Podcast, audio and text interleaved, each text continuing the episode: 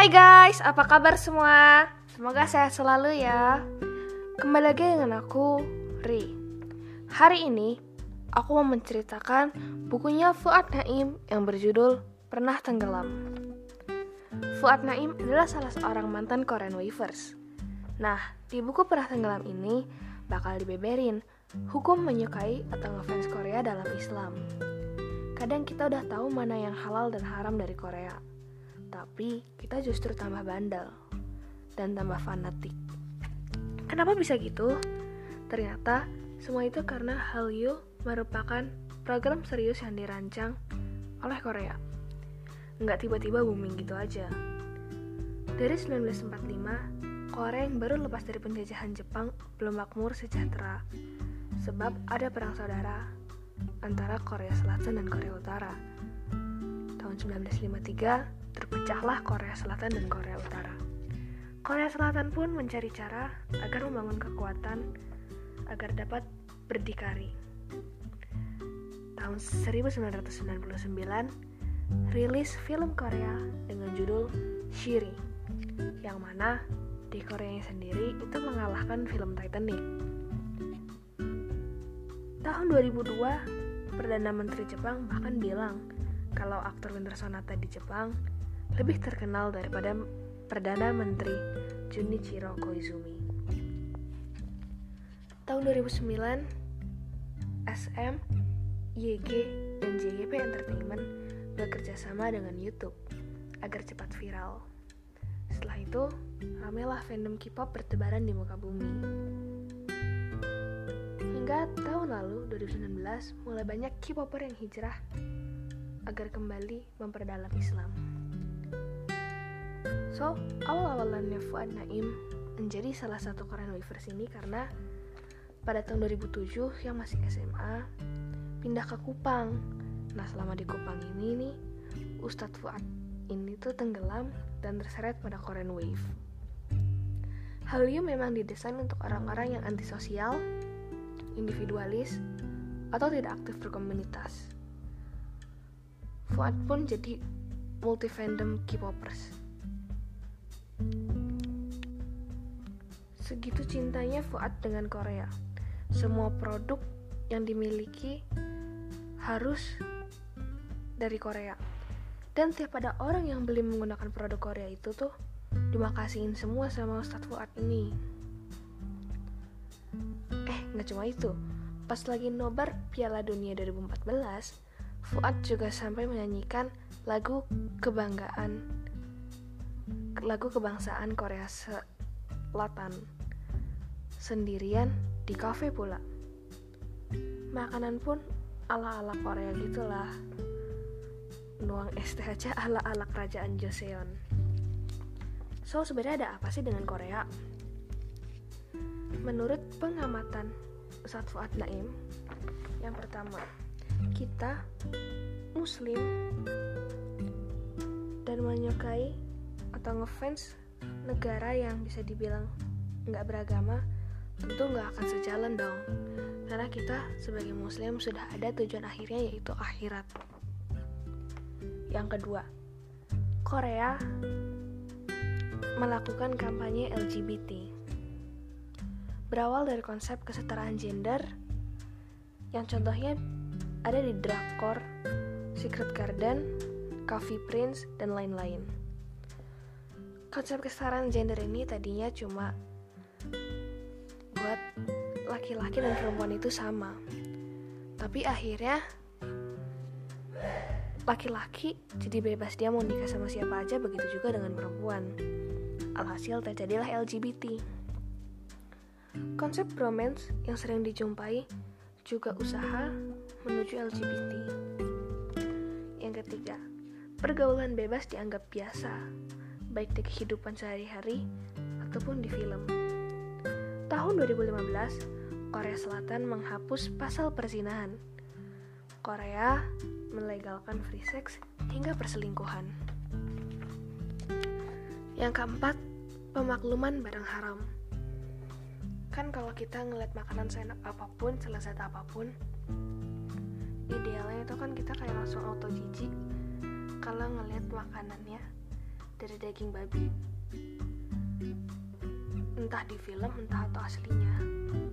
Bahkan makan mie ayam halal di samping rumah makan yang jual reca-reca babi aja kita juga bisa nggak enak makannya, apalagi kadang lewat depan orang yang jualan sate babi bisa langsung enak. Nah, tapi di film ini kita jadi seakan dikaburkan pandangannya dan semua boleh-boleh aja. Tak hanya itu, soju juga menjadi biasa.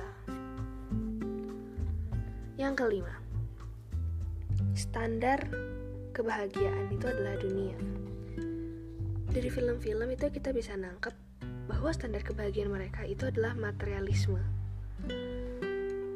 Harusnya sebagai muslim, dengan keislaman kita itu kita sudah bahagia. Nah, kalau muslim tapi gak bahagia, itu mungkin tontonannya yang salah. Yang keenam, penyimpangan akidah. Jadi, Korea ini sengaja mengeluarkan K-pop karena mereka ingin mengeluarkan idol. Menurut Oxford Dictionary, idol sendiri maknanya adalah an image or representation of a god used as an object of worship. Oleh karena itu, kenapa idol-idol Korea tuh dijaga biar tetap ganteng, biar tetap kurus, biar tetap cute? Karena itu agar nanti tuh disembah-sembah sama pengikutnya ini, fans-fansnya. Nah, kita sebagai fansnya malah rela beli tiket mahal-mahal, rame-ramean di konser, bahkan sampai ngabisin waktu buat nontonin Dracor. Sebagai muslim, harusnya kita itu tuh beribadah kepada Allah sesibuk apapun. Harus tetap baca dan menghafalkan Al-Quran, panutannya Nabi Muhammad, dan bangga kalau dikenal sebagai orang Islam. Nah, tapi dengan adanya idol yang dikeluarkan oleh Korea Selatan ini, kita justru jadi mengacu ke barat. Dan Fuad akhirnya menyadari sebagai muslim sudah selayaknya ia seutuhnya menjadi muslim. Contohlah, ada fans Manchester United namanya Telo. Telo nonton pertandingan Manchester United versus Liverpool. Pas Liverpool menang, Telo ikut senang. Akhirnya dia mulai ngefans lah sama si Liverpool ini. Dia pakai baju Manchester United dan shell-nya shell Liverpool. Gimana nggak digebukin sama fans M U? Fans M U aja tahu Telo berdusta, apalagi Allah. Nah, umpamanya kayak gitulah kita sebagai muslim tapi ngefans sama orang-orang Korea. Ya walaupun ini sebenarnya nggak berlaku untuk Korea aja, tapi juga untuk Amerika, Cina, dan lain-lainnya. Apalagi setelah mengetahui fakta-fakta tersebut, Fuad menyadari semua bertentangan dengan Islam. Awas, salah rombongan, beda tujuan, beda kendaraan juga. Apa bedanya nge- ngefans K-pop, ngaku muslim, sama ngaku-ngaku mau ke Wakanda tapi kita lagi di stasiun kereta? Pastilah diketawain sama orang-orang. Ingat, menua itu pasti, tapi mendewasa itu belum tentu. Di Al-Quran disebutkan laki-laki yang baik untuk perempuan yang baik dan sebaliknya. Anak juga akan bercermin pada orang tuanya. So, kita juga harus mulai menjaga apa yang kita perbuat, karena tidak hanya untuk kita, tapi juga untuk lingkungan kita.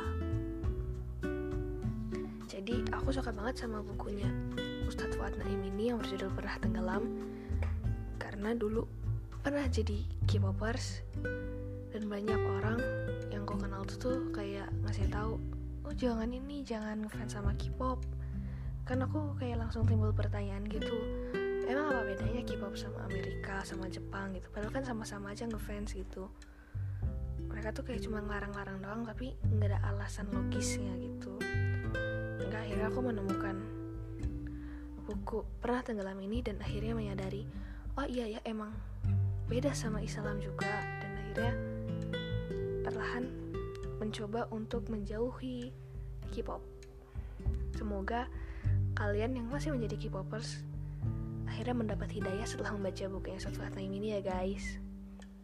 So sekian dari aku, terima kasih, hope you enjoy, see you on my next podcast, bye bye.